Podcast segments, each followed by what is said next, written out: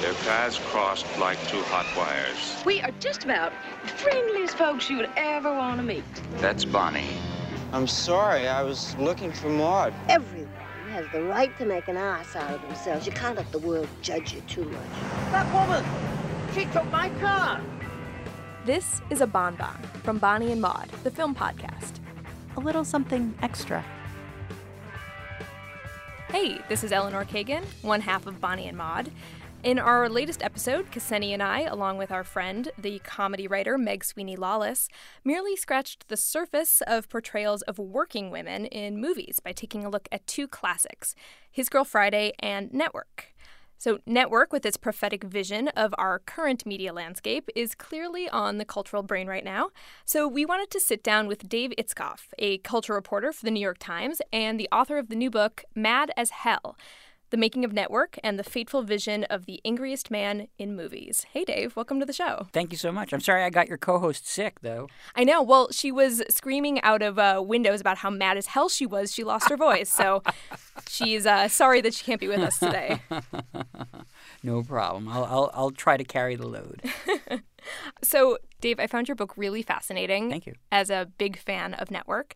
And obviously, I want to get into, you know, the story of Faye Dunaway and her character, Diana Christensen. Um, but first, I'm actually curious about your relationship with the movie you know, especially as somebody who works in media yourself. Sure. Well, I think you've already kind of hinted at it. I mean, just as a person in the business and somebody who writes a lot about film and television anyway, the fact that there is this great feature film that is about TV and also sort of by connection, a movie about movies in a way.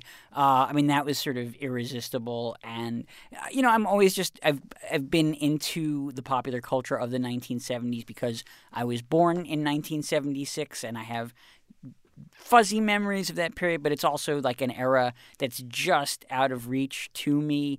And it's also just a great era for filmmaking in, in general, that a lot of the studio movies of those days were totally willing to take on very challenging topics, somewhat subversive subject matter. There's a very uh, paranoid strain going through films like Network and All the President's Men and Marathon Man, that whole year of films. Taxi Driver, too. That was a good yep, year. Yep. And then about three years ago, I was offered by the New York Public Library, which owns Paddy Chayefsky's papers.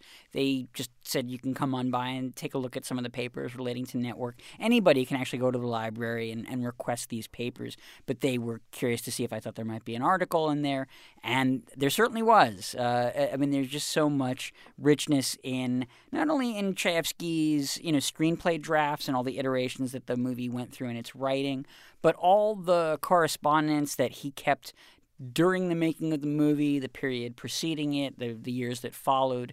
Uh, he died only five years after Network came out, and the only other movie that he was involved with after that was Altered States, which he was extremely dissatisfied with and took his name off of. And so Network is really kind of his magnum opus, and there was just so much richness uh, in his materials, first of all, that suggested a, a, story that you know I really wanted to see told and had never seen before, and then to get to kind of reach out into the wider world and talk to lots of other people that were involved with the movie, people who were in the media at the time, and remember it's being released, and then people in the media today who see it in a very different way and have already basically lived through the period that it prophesized. That was fun. Which is such an interesting part of the book, but I want to get to that sure. a little bit later. Some of the reactions of uh, folks today in the media. Um, but so in Mad as Hell, you follow Chayefsky, who is essentially the driving force behind the whole show. He's not just the screenwriter. And it seems like not only his entire career, but his entire life has been leading up to making Network. Um, and before Network, didn't a lot of his work kind of center on what it meant to be a man and kind of the emotionalism that comes with being a man in the 1950s? Certainly some of it. I mean, the, the his most famous work previous to to Network is Marty, which starts off as a, a teleplay in the early 1950s and then becomes the Oscar-winning film with Ernest Borgnine, and that's about a man, a man in his mid 30s who is a butcher and looking for love and very lonely and kind of uh, forlorn. I mean, that's a very uh, not a typical sort of male story, or at least not a typical male story of that era. And that's an unfolding of a very personal story for him, I think. Uh, but there were, you know, strong female characters in other works that he wrote. I mean, certainly early films like the Goddess, which is kind of his take on a Marilyn Monroe type figure, uh, you know, a, a film star uh, with a very, you know, sort of deep and complicated uh, psychological history. And, you know, even things like uh, The Middle of the Night, which also started off as a teleplay and became both a stage play and a film. And that's about a kind of May December romance. And the, the woman in that piece is you know, about as fleshed out as women were allowed to be in in this period. I mean, she's working a kind of typical, I think, like a secretarial job for like a fabric company in New York's fashion district. So there's a lot of limitations just based on, I think, you know, Chayefsky's own life experience, what he understands of, of women at this point, and also just you know the, the roles that women were allowed to play in life. You know, and, and Sure. the extent that he had access to that at all. Sure, and I loved the story about how he was inspired to write Marty after seeing a discarded sign at a dance that said, Girls, dance with the man who asks you. Remember, men have feelings too. Right, that was for like one of these lonely hearts dances where you know it's sort of like a last resort of the lovelorn. Like you go there with a hangdog expression on your face and you hope for the best.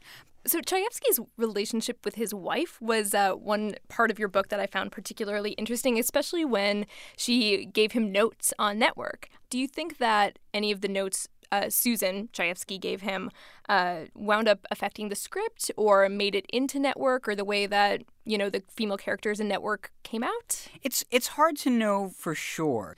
First of all, I mean, you know, their their home life is is as in a lot of couples and spouses, it's pretty complicated. That Susan Chayefsky, at least you know, according to her son, uh, their son Dan, the couple's son, uh, you know, she was already kind of. Uh, and agoraphobic, uh, you know, really, it, you know, certainly didn't like, you know, didn't like to go out a lot, and was very particular about if she was going to go out, things had to be just a certain way.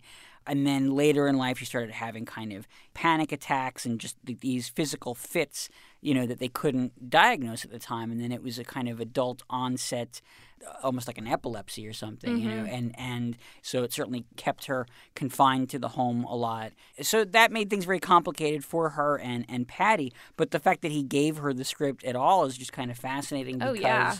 You know, he was not the sort of person who really shared his work around before it was done in his mind. Like you see him rewrite and rewrite the script numerous times and it goes through lots of, of changes. But at no time does he ever like give it to his producing partner to say, Hey, what do you think of it at this stage? He's not giving it to any studio executives to ask for their suggestions. And even when he considers it to be done, like he's not going to a studio to say, What do you think we should change? or what are your notes? Like he hates notes. When he when he turns in a script, in his mind it is finished. So the fact that he wants his wife's input is really unique. She's the only person that sort of has that role. And a lot of what she seems to have focused on in her notes to him are the male female relationships and the female female relationships, the few that exist, talking about, well, does this dialogue sound realistic? Is the Max Schumacher character, is he telling off Diana Christensen in too harsh a way? Does Diana's uh, language sound a little too hip? Are people going to get it? To the extent that there is uh, an interaction between Diana and the uh, the head of the, the left wing radical group, those are the kinds of things that she's making notes on. And again, it's not totally clear how much of that Chayefsky incorporated, but you can see those are the kinds of those are the parts of the movie that are interesting or that she's taking note of rather than here's what I think about the Mad as Hell speech or here's what I think about the Arthur Jensen speech. It's very interesting that these are the moments that his wife gravitated to. Yeah, and I, I wondered if he maybe gave her the script as kind of a, a nice loving gesture in a way you know you like have your your spouse or your uh your significant other kind of like look over something and it's it's like you want to hear their thoughts but it's also kind of just a nice way to bring them into what you're working on even Yeah. if maybe you know you feel pretty set in your ways already. I think it's yeah, it's it's a really kind of tremendous uh, gesture, and even you know th- this is still preserved the cover page of that script of what he considers to be the finished draft of Network. He dedicates to his wife. He says, "For my Susie." Mm-hmm. I mean, that is the most touching thing about Network. Oh, yeah. Everything else beyond that is uh, you know much harsher and more cynical. I think. Um, so I want to talk a little bit about Faye Dunaway now. Oh, yeah. I, th- Um, I imagine you want to talk a lot about. Faye I do. I mean, there are so many amazing anecdotes in your book about her, um, like the uh, the uh, nine hundred and seventy dollar wig that she bought and tried to uh, pass off to the studio, which was uh, amazing. You know, why do you think she took this role in the first place, knowing that people would probably wind up equating Diana's characteristics with her and using her as this like tent pole for how women in the news would be viewed? Sure. Well, in my book, uh, you know, a lot of the story of Chayefsky, of Paddy Chayefsky, is a you know a story about his fight for control, and I, you know, over all the work that he did, and I think you can see a kind of parallel story in the trajectory of, of Faye Dunaway and her life and, and her work.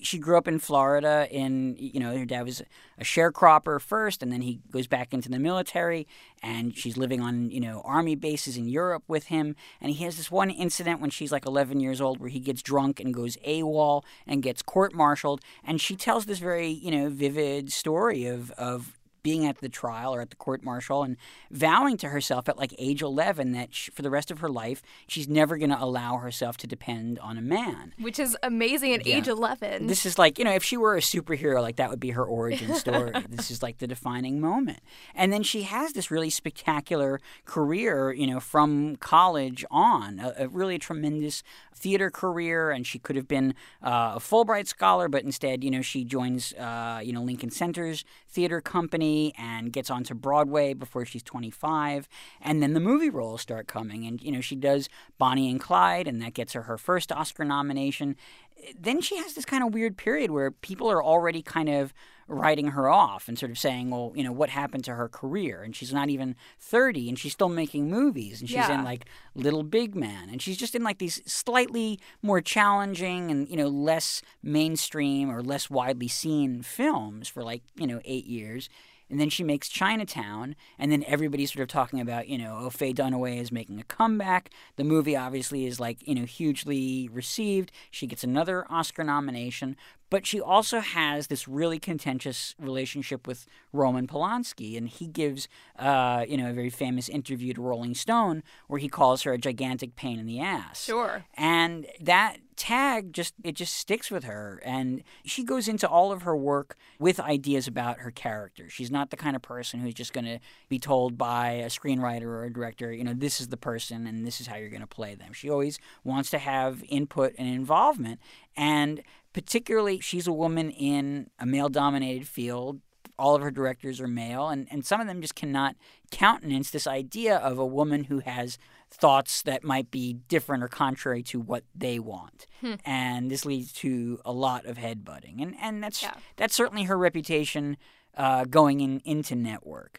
But she sees on paper, just seeing from Chayefsky's script, that, you know, Diana is going to kick off a kind of whole debate about women in the workplace and women of the 1970s. And she knows that this character isn't necessarily the best representative of that argument. And she even has friends and associates who are kind of warning her don't take this role because you're going to be forever associated with this person. People are going to think you're Diana. And she kind of embraces that. Like she's sort of excited about getting to ignite this uh, conversation. Exactly, exactly. She's starting off the conversation and at least offering up some example of a high powered woman in a high powered workplace. There's so many things I want to follow up on. Um, first off, though, did you get to talk to her at all? No, uh, and that was you know. Uh, Dun- Faye Dunaway wrote a great memoir uh, called "Looking for Gatsby," where she tells a lot of her life story and talks about her network, uh, some of her network experiences. Sidney Lumet also writes about her in his memoir, uh, "Making Movies," and other people who worked on the film remembered her pretty vividly, as you can imagine. Uh, you know, we did make you know all kinds of efforts to make her aware of the project and see if she wanted to talk, and you know, we went through proper channels, improper channels, people who had close relationships to her who could make entreaties to her, and it's her right not to want to participate in something like this. I think that's that's sort of part of the Faye Dunaway mystique that if she were that easily accessible, it would all, you know, she just wouldn't be Faye Dunaway. Sure, sure.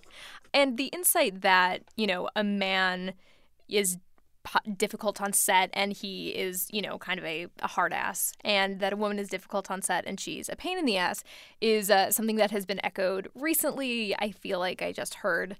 Um, I don't know who. Nicki Minaj is the last person I'm aware of, of echoing that sentiment recently. Um, Faye's experience on set was not the easiest ride. And um, particularly with the love scenes that she had to shoot with uh, um, William Holden, who played Max Schumacher, right. um, provided a lot of stress for her um, on top of everything else. Um, it, it wasn't just the nudity that was making her uncomfortable. It was the fact that she had to be talking the entire time through the sex scene with Max, and it was Paddy's language that was almost more, or I don't know, maybe equal a difficult part for her. I, I mean, it's hard. It's hard to know exactly what you, you know the concern was. I, th- I, I mean, I, I that it, she does say herself that you know what I mean. It's it's the the constant talking that you know. The, I mean, if, if people aren't familiar with the scene, you know, she and William Holden they have their kind of you know th- their affair in a little no-tell motel, you know, out on Long Island, and you know from the moment that he basically sits down to dinner with her you know through the whole act of lovemaking and even you know in a sort of post-coital you know uh, you know setting she is talking the entire time about her job and about ratings and the kinds of shows that she wants to develop and how they're doing and what other rival network shows she's looking at. And so it's meant to be a kind of uh, satirical commentary on on her as a character and how sort of laser focused she is just solely on her work. And so, I mean, certainly for Chayefsky and for the filmmakers, uh, you know, for Sidney Lumet and the producer Howard Gottfried, uh, you know, it's a very crucial scene, and it's got to play out exactly as as envisioned. The standoff, you know, it could have been about the language. I, I wouldn't be surprised though if the nudity itself was a specific issue. That mm-hmm. to that point, I mean, she had, if you, you know, in Bonnie and Clyde, I mean, she's never actually naked, but there are scenes where it's sort of, you know, it, it's it's it, the nudity is hinted at. She's like just just barely covered up by like a windowsill or sure. something. And then she had done a topless scene in Chinatown. So I think the expectation coming into this is, well, you know, here's an actress who, you know, will get naked for us or will will do what's required of the scene. And and by the way, nobody saw this as uh, a salacious scene or a titillating scene. Oh, was, not at all. It was all about language and it was all about, you know, the, the joke of it. But also, you know, at this point, by the time she's making Network, you know, Dunaway has just gotten married to the rock musician P- uh, Peter Wolf.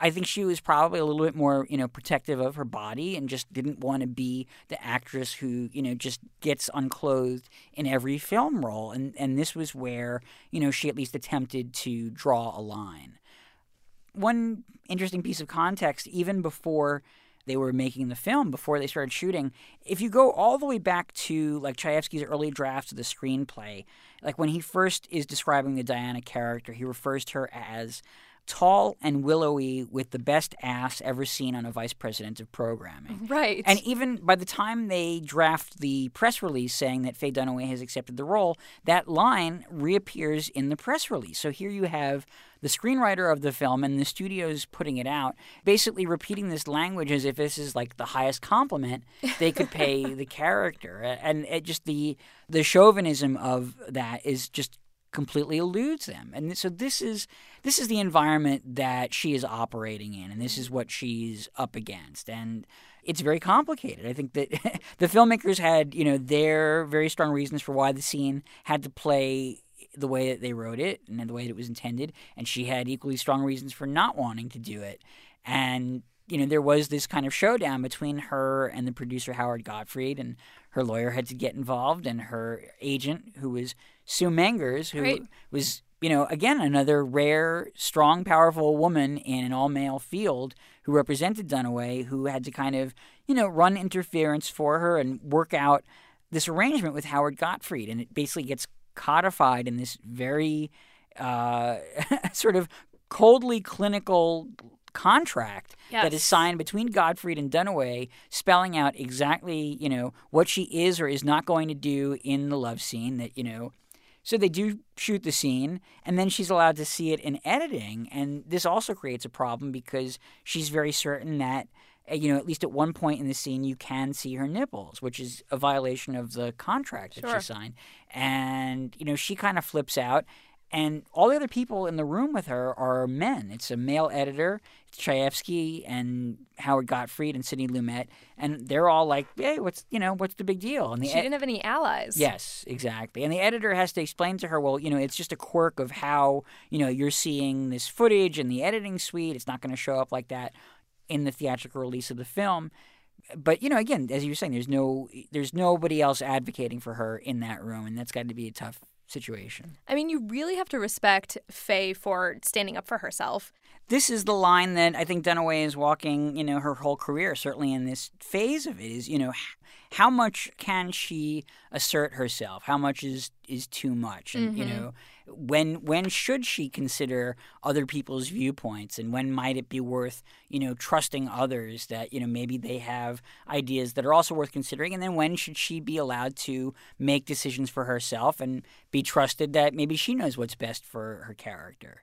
Sure. I mean, and she took, uh, it seems like she took Sidney Lumet's note, which I love, which he tells her after she's been cast or maybe in the process of casting Yeah, her. this is at their first meeting when he goes to her apartment. Yeah. To basically, you know, to offer her the role that he says, you know, this character has no vulnerability, Yep. and if you try to add any vulnerability, I'm going to edit it out. Yes, which is so fascinating. And that she also kind of takes that advice to heart and uses that as how she is on set and how she approaches playing Diana as well. I will say though, I think I think there is one moment in the movie when she is very vulnerable. I don't know that Sidney Lumet totally followed through on this vow, and it was you know the scene that we were talking about earlier. You know, basically as as you know the relationship between Max and Diana is falling apart, and there's a scene where he kind of confronts her in the kitchen of her apartment. And you know, there's this really tight close up on her face, and you can see that emotionally she is just breaking apart. Sure. She's just I, you wonder if the Diana character she's maybe never she's never been the one who gets dumped. She's probably always the one who breaks off these relationships and she mm-hmm. just there's like a real softness in her face and a real kind of innocence in her eyes that she just doesn't know how to process this. And I think I think a lot of that is deliberate. I, th- I don't think that that just kind of slipped by anyone. I think I think for all of the talk about no vulnerability, I think there's that one moment there. Yeah. Um, was it your line, or were you quoting someone uh, when you write of that her as having a doe-eyed blankness in that scene? I have to look back. I can't. I'm going to plead the fifth for now. I can't remember if that was a quote or not. Um, but I thought that was such an interesting point that she has this vulnerability in her eyes, but you can't really tell if that is Diana putting on that vulnerability and maybe she is still unfeeling or if she really is kind of so hurt that Max is leaving her and going back to his wife. Yeah, I, I'm gonna, you know, I I don't since since nobody can prove me right or wrong. I'm gonna say that it's you know that it's sincere to the character because I mean we're meant to see how you know how capable she is in all other you know situations of life, certainly in her professional life. Mm-hmm. And this is this is the only moment we've really ever seen her where she can't handle herself or where she's not totally in control. And it's a really you know it's a really interesting moment. It's like that's that's the part of the film where everything is going wrong for everyone. Everybody's got their sort of their best laid plans and they're all going agley Diana as a very vulgar character. is she somebody who men are supposed to be attracted to or, you know, women are supposed to want to be? Or is she someone who serves as kind of a warning as, you know, what could befall the ambitious?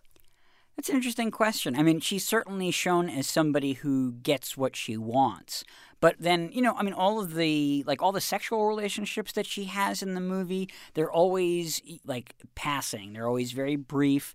There was even a scene that uh, Chayefsky wrote for her that got cut out. Uh, this is actually one of the few studio notes that he does take, where there was supposed to be a scene when when she goes to Los Angeles to meet with the uh, the executives and the radicals out there, where she was going to basically go into like a gay bar and hire a male prostitute to come home with her. Yeah. This like she's basically portrayed as having this kind of like insatiable like sexual appetite but then also not not wanting like a kind of long-term male partnership and yet the Max Schumacher character is the one person who kind of throws her off all of that that maybe he's the first man she meets that she really could have a genuine romantic relationship with um, but you know, as I was saying earlier, she is also supposed to represent the kind of corrupting influence of television. Like she's she's not necessarily allowed a redemptive arc in this story because she's supposed to illustrate how Schumacher is a man of principle up until you know he kind of gets involved with Diana, and then as as Diana's taking over his show and kind of allowing Howard Beale to continue going on the air, he's not blind to this, but he's sort of allowing it to happen because he wants the the romantic relationship to continue. Do you think shooting Network was a positive experience for Faye Dunaway?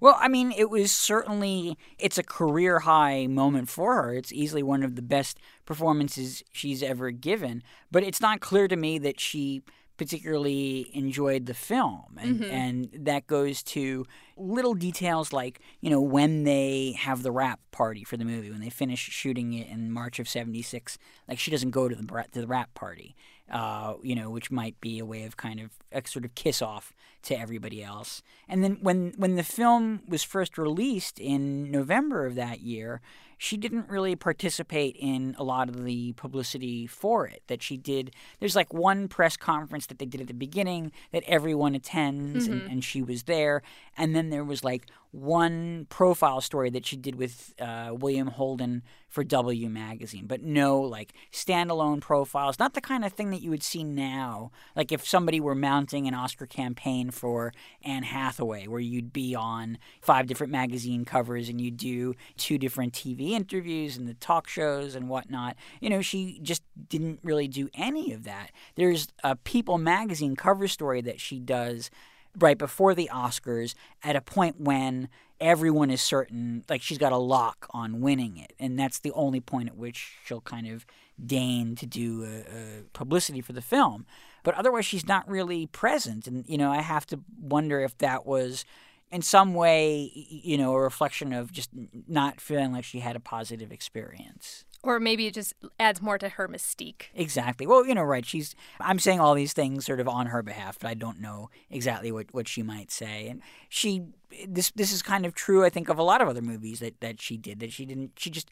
We're used to an era of just like total accessibility of Totally. our film stars and celebrities in general, and that's just not the way she ever operated. I mean, she was she always had a kind of divide between you know a public and private life, and she just did not give herself over in that way. And I think some people just construed that as coldness when it's a perfectly reasonable gesture to just want to keep a part of your life, you know, separate. Oh, sure. I mean, it makes total sense to say, hey, I put in eight months of my life working my butt off making this movie. Now leave me alone and Yeah. enjoy the movie.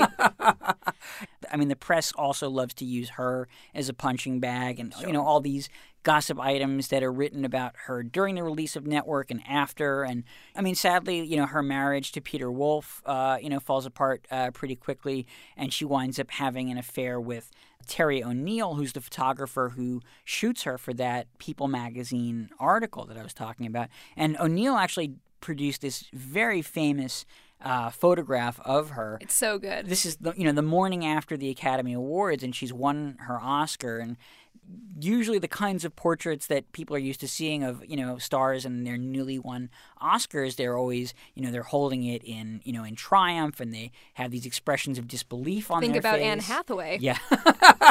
right. so in contrast to that, you know, her portrait, this is like early morning at the pool of the Beverly Hilton Hotel. And she's sitting at this table with all these newspapers and magazines, you know, strewn at her feet, and her Oscar's on the table, like sort of at the far end of it, but she's not really looking at it. She's kind of looking off into the distance with this kind of blank expression on her face and she sort of compares it to the song is that all there is like she she's at this moment that is supposed to be the sort of pinnacle of her career and she's not feeling it and like that could be a totally authentic feeling for her and yet a lot of people see this photo and it's also you know it's a strike against her it's like why aren't you grateful for everything that you've been given Yeah, I mean, as the public, we want, like you said, so much access to the inner lives of these people. We want to see, we want to see Faye Dunaway taking out her garbage and walking her dog. and, you know, when we don't get that, there is the tendency to lash out and say, well, maybe they're hiding something, or she is aloof and uh, cold. right So uh, it's kind of a lose lose situation, I guess. Exactly, exactly. Certainly, a lot of the career choices that she makes in the immediate aftermath of Network, when, you know, she's sort of at her apex. You know, she has like the most power she can ever wield to get paid a lot for her roles and choose the kinds of roles that she wants.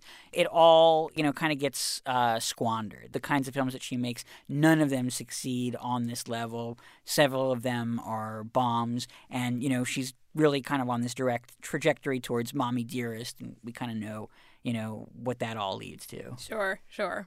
I wanted to talk a little bit about the legacy of um, her role in particular. And you spoke with Barbara Walters about how she felt about uh, Diana Christensen existing at the same time that she had just been given the anchor position at ABC. Yeah. So think about this kind of amazing, you know, coincidence or correspondence that at the time you have this movie coming out about the news industry and a very high ranking woman in an all male environment. Barbara Walters, in some ways, kind of living that experience that she's been, you know, this longtime co host on The Today Show, and then she gets an offer from a rival network, from ABC, to be their co anchor of their evening news with Harry Reasoner on paper it's like you know great idea and finally the glass ceiling is broken but you know very quickly it just all goes awry for her that first of all you know it's immediately reported in the papers that she's getting paid a million dollars a year for her job which is not entirely true because part of that money is going to like other entertainment specials that she's going to host for ABC, the Barbara Walters specials that we became accustomed to. Um, but that's a strike against her that people think that she's getting overpaid for her work and no other news anchors are getting that kind of money. And ah. how many other news anchors' salaries are being reported on? Exactly, and they exactly they were not sort of open books in, in the same way. And then you know she's basically frozen out by Harry Reasoner, who just never would have accepted I think anybody as a co-anchor, but certainly certainly not a woman, and certainly not a woman who didn't really come from a kind of hard news background, what he believed would, was hard news. Sure. So, you know, that's also a strike against her. And by the time she does get to go on the air, all the reports are about, you know, there's no chemistry between them and how sort of awkward the arrangement seems to be. And so it's this very uh, kind of short-lived experiment of trying to have at least a female co-anchor, and it'll it'll be years and years before another woman is ever allowed to hold that position. So you know, for Walters, it was just you know, and and she explains this in the book that it was just a very fraught time for her, and in contrast to you know, she's watching Network and seeing you know Diana basically going out and being kind of a you know a stone cold bitch, and for Walters, it's like she knows that's not an approach that would have worked. That there was essentially no approach, there was no right way for a woman to carry herself in that world at that time. That that the the chips were just totally stacked against her, and nothing would have worked. She says that she felt like she had to be tough as nails and be one of the guys, but also be better than the men. And it was kind of a, a, a again a lose lose situation for her. Um, Yeah. and that network was typecasting women. And later, Chayefsky said that he wasn't trying to portray the life of a woman working in news, but of course, it's there and it's popular. So, of course, people are going to imagine that it has some truth in, in it. Well, of, of course. In fact, the word on the street when Network gets released is that Chayefsky supposedly has based all of the characters in Network on real people in the TV industry at the time, and people are all sort of pointing fingers at this one uh, female executive at NBC, you know, an entertainment programming executive who is supposedly, you know, the archetype for Diana, and somebody there who, you know, rejected Chayefsky's ideas, and so then he got revenge on her by caricaturing her in this way. Now, I mean, of course, the evolution of the script tells us that that's not at all what happened. But this again, this becomes sort of you know everybody just jumps to this conclusion, and and then that's that's sort of the reputation that network gets saddled with for decades is that it was this kind of revenge movie. Hmm. You know, a lot of in the same way that people imagined that Barbara Walters' life in news was a lot like Diana Christensen's, I just now realized it's kind of in the way you know Girls has come out, and everybody assumes that anyone in their mid to late 20s lives exactly that life or has exactly that lack of ambition, which is something that I feel like people of my generation are constantly saddled with, um, is that comparison. So Yeah. I see where Barbara's coming from. well, that and that's and you know and sort of one of the lessons of a movie like Network is like that's you know that's the power of media and the the way that it can kind of introduce us to these worlds and even something that's as like deeply satirical as either of those works. I mean, Girls I obviously has a very strong satirical component also, and it's not it's not necessarily trying to sort of hold up okay this is what life is like for every young woman or even for any particular young woman, but then these things become sort of inadvertent archetypes that this is you know they're introducing you know millions of viewers to these worlds without the authors even kind of realizing it Yeah. Um, I always read the acknowledgments of a book. I actually find them very interesting. and um, I don't know, maybe you're the only person I've uh, noticed drop an F bomb in their acknowledgments section. It- that but that was that was in reference to language from the movie Yes, that, of that course. was that I was sort of acknowledging language that the you know when the Ecumenical Liberation Army is uh, negotiating their TV contract the debate is all about the uh, the fucking overhead yep. Clause. And so, you know, I thought if I'm talking about my own literary agent, I got to make acknowledgement or reference to that scene. Well, I appreciated it. Great. Our guest on Bonnie and Maud has been Dave Itzkoff, uh, whose book, The Making of Network and the Fateful Vision of the Angriest Man in the Movies, you definitely need to read if you have not already. Dave, thank you so much for coming on the show. it was my pleasure. Thank you for having me on. And people can follow you on Twitter at, D. Itzkoff. and you can follow us on Twitter at Bonnie and Maud.